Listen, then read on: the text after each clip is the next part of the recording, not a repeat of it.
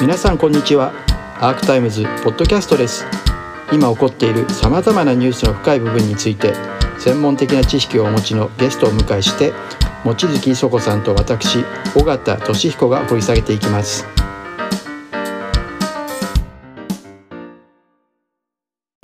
一発打てば物量で完全に圧倒的に日本をしのいでいる中国から相当な反撃を受けることは明らかで、うん、100%そうですね。それは本当に日本が焦土と化すことになると思うんですけど、うん。なぜかそういう議論がなくて、何かこうやって持てば抑止力になって中国が思いとどまってくれるんだっていう非常に、まあそれこそエコーチェンバーに入ってるというんですかね、感じがするんですよね。そうね。まあいろいろ至るところにあるじゃないですか。あの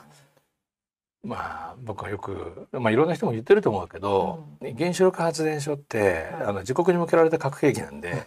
うん、飯田哲成さん的に言うと上から鉄球を落とすだけで、そう核兵器になっちゃうっていうね。でいやあの国際原子力協定的なものに、うん、えー、連なっているのであれば、核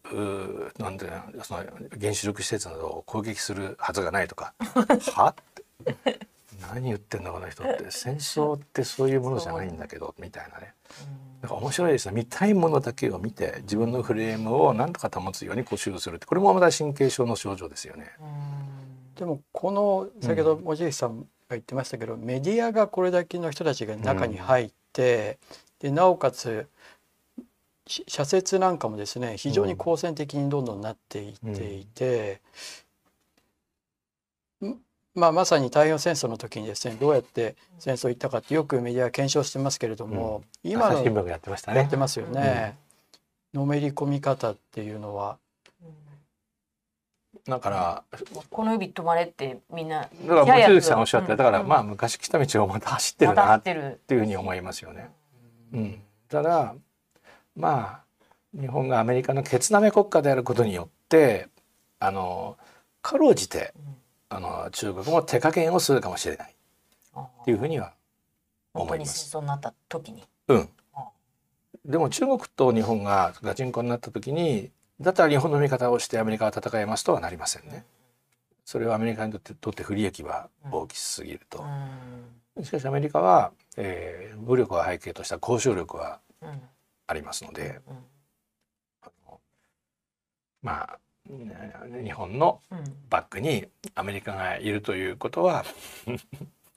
日本人があるいは日本の政府がバカすぎる時には、まあある種いいことかもしれない。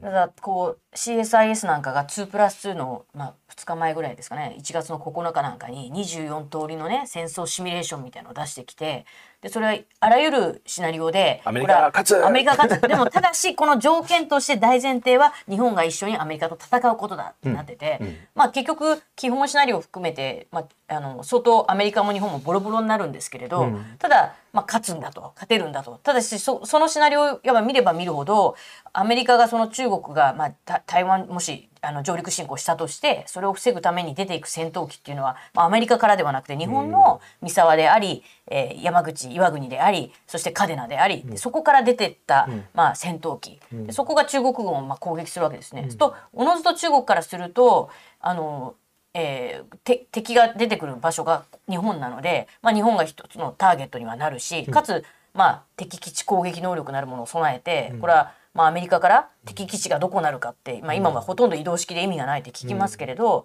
でアメリカが韓国等々からもたらされる情報をもとに敵基地を、まあ、下手するとさ先んじてやれってなるかもしれませんよね、うん、日本が。まあ、いずれにせよこのシナリオを読めば読むほど、まあ、日本が完全に戦場とされたされてるようなシナリオ設定なんですけど、うん、これになんでこんな世の中の、まあ、今日本のそのメディアもそうなんですけどこういう危ない道にどんどん米軍とともにそれから岸田さんがどんどん旗振って連れてかれようとしてるのにこれをなんていうかなアメリカの戦略を含めて批判する声が、まあ、特にメ、ま、マスマスからは全然出てこないってことがこ怖いしこれ私たちのこう市民もどこまでこれを本気で受け止めればいいのかってことなので、ね、これどう思いますか？すっごいマスが騒ぐわけです、ね、あの日本の本気嘘気問題って非常に微妙で あのみんな流れに乗ってるだけあのバンドワゴン現象というか勝ち馬乗り乗り現象っていうね。それが日本では起こりがち。その理由は三島の言う日本人が空っぽだからなんですけれども。あのそれってまさにえこんなはずじゃなかったんだけどって思うような ある種あの非常に軽い形で流れに乗るっていうことからね出てくるというふうにあの僕は思います。でその基地攻撃をしたらそれを口実に相手が総叩きしてくることは確実です。でね、なのでもう一回確認すると敵基地攻撃能力を持つというのは相手に攻撃をさせないというでその意味での威嚇的抑止力のためなんですよね。でだからあの前回出た時お話ししたように 尾形さんにお話したように、あの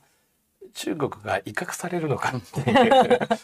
問題が重要なんですよね。で民主主義国では国民が多く死ぬっていうことは、えー、その後の選挙でねあの政権が崩壊するっていうこととほぼ同じことを意味するアメリカでもそうでしたけれどもね。えー、だからこれはあのこれはっていうのは大量の国民が死ぬかもしれないということはその要するに抑止力になるんですよ自分たち次第では相手からの攻撃で国民はこれだけ死ぬだったら攻撃しないでおこう。で中国が民主国家だったらねそういうことはありえますけれども、えー、まあ中国の人口が12億人だった十数年前に中国人の人口が8億人失われても中国は問題ないという共産党幹部がいましたけれども。ということは皆さん分かります？つまり中国が民主国家ではないので、国民の多くが死んだからといって死ぬ可能性があるからといってその民主国家におけるのと同じようにそれが抑止力で機能することはないです。はい。うん、っていう根本的な議論をするためにもねさっきの、えー、その船橋さんが出ている有識者会議、ね、なんで中国の専門家がいないんですか？か。そうです、僕中国の専門家じゃないですけど、普通に考えて分かることが分かります。はい。うん、だからこういう位置づけや戦略会議を置くこと自,、自体も、まあ、滑稽だしあこれあのもう学術会議も改正法ね、うん、なるべく、まあ、これ通るか知らないですけど、うん、法改正して軍事研究をさせるようなね研究団体作りたい変えたいって意図はあるしただみんなこれ言行った先でね日本がコテンパンになりますよっていうそのしかもその威嚇をしてても相手には伝わってませんよっていう、うん、その基本的なところですね。うん、確かに一人も。本来どうすべきだとまあ今中国の専門家いないのおかしいってまさにその通りですけど、まあでもこれ自体がこういう会議自体がまあ二人羽織でね政府がやりたいことをやってで言ってる人はなんかまあ後で勲章もらえるとかね。そういうまあくだらないと言っていいと思うんですけどそういう利害関係の上に成り立っていて。軽いですよね。軽い、でもそうは言ってもこれだけこの一方向に話がどんどん進んでいてこの前お話しした時にまあ政権どうのこうのっていうのはまあ物事がね賠償を重ねてしまうとやっぱりバスのドラバスの運転手の話をされていて、うん、そのバスの運転手をどうするかっていうのは国民が決めることだっておっしゃってたんですけれどもここまで岸田政権が非常に軽い形で今までなかったことをどんどんやっていくっていうのは。つまり、うん、今尾形さんのおっしゃったことはね有効性実効性を検証しないまま流れが進むってことですよね。うん、でじゃあ僕正直に言うとですねあの学術つまりですねアカデミズムが軍事研究をするのは、あの当たり前だと思っています。うん、ただし、うん、えー、三島由紀夫の言うような空っぽな国日本でなければあっていうことですよね。でまあ僕はもう本当に30年ぐらい重武装中立っていうことを唱えています,、アメリカから自立するためには、だからまず 順番としてはね、えー、まあそういう話を長くするからやめよう、とにかく重武装中立です、ね、でそれが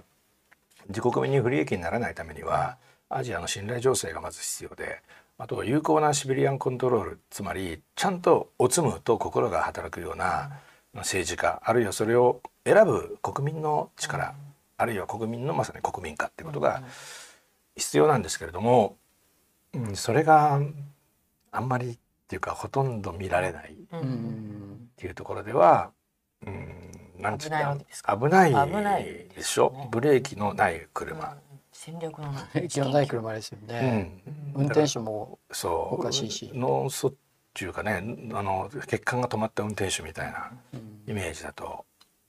思うんですね。でこれは非常に危ない。ね、なのであのなんか単体でですね防衛力強化がその威嚇のために重要だとかってそこだけ取ると最もだと思う。でアカデミズムを軍事研究に関われるようにすることが有効だ。えー、そう。あの僕もパラメータ次第で本当にそう思ってるんですけど、まあ、日本が空っぽじゃなければそれでいいと思っていますけど、空っぽなんで、えー、そうした、まあ、重武装化した、あの重火器やミサイルやとかその他戦車とかですけど、とかその軍事技術がね、何のために使われるのかっていうことについてのコントロールができない可能性がある。できないんだったらむしろ武力が非力な方が、ねね、さっきの長江外交じゃないけど。うん、あの相手を怒らせる度 国内世論は沸騰してるけど、持ってる武器は非力で統制できることは限りがあるっつったら相手が100倍返しをするにしてもそのもともとの1倍がちっちゃいので100倍もちっちゃい。だけどもしかしたら本当に考えてるかもしれないっていうところの話ですよね。だから日本前回話できなかったので日本の経済の話日本の国力の源泉は経済なわけですよね。でもそれがないがしろになっていてなおかつ産業構造転換もできずに、うん、で EV 化が進み世界ではですね、うん、進んでる中でまあ、うん、一方でテックでは GAFA みたいなところに非常に後ろにの方に日本がいてっていうその経済の現状まあその生産年齢人口のところも含めてですね明らかにまあもう1980年よりも前のレベルの生産年齢人口しかいないのに、移民の話も少子化対策も何ら進んでない、その構想力のなさというか今後の日本の経済っていうのはどう、えー、と答えるまでもなく終わっていて、もう回復の余地はないと思います。うん、で豊田昭夫社長まあ会長になりました、はい、がトヨタはあの550万人の雇用を守るっていうふうに何年か前に宣言しましたね。でこれは EV 化に関わる宣言だったんですけど、僕は正直頭抱えました。それを言った瞬間に、えー、トヨタの時価総額は下がるに決まあの下がるに決まってるわけです。でなぜかっていうとあの EV シフトあるいはあのエナジーシフトに適応して産業構造改革をするということは550万人の労働者を、えー、はっきり言うとまあよく言えば付け替える。従来のお仕事から言えば、まあ、クビにする、なぜかっていうともうその仕事はないから、っていうふうに言うしかないんですよ。だからもしテスラのような時価総額を得たいというのであれば、えー、これからいわゆるモビリティというかですねあのなんか移動体産業に、えー、必要な条件を考えるにつけても、うん、えー、従来とは全く異なるあのプラットフォームに移行する必要がある、うん、そこには痛みが、えー、生じるが、うん、それについてはあの適切な政策を、うん、えー、立ててもらいながら、うん、えー、国によって国や自治体にはで、産業構造の、まあ、つまりプラットフォームの転換を図っていくしかないっていうふうに言えばいいのにあれ良かれと思って本気で言ってたからあこれでトヨタは終わる。やる気ないのか、頭が悪いのかよく分かりません。あのとにかくあこれでは、あの残念だけれど資本主義って競争のシステムなので、これではもう投資は集められないな。だからあとはあの打力というか惰性でね、あの蒸気機関車ってねなかなか重いから止まらないからねなかなかねでもいつか止まっちゃうんだけどそういう流れだなというふうに思います。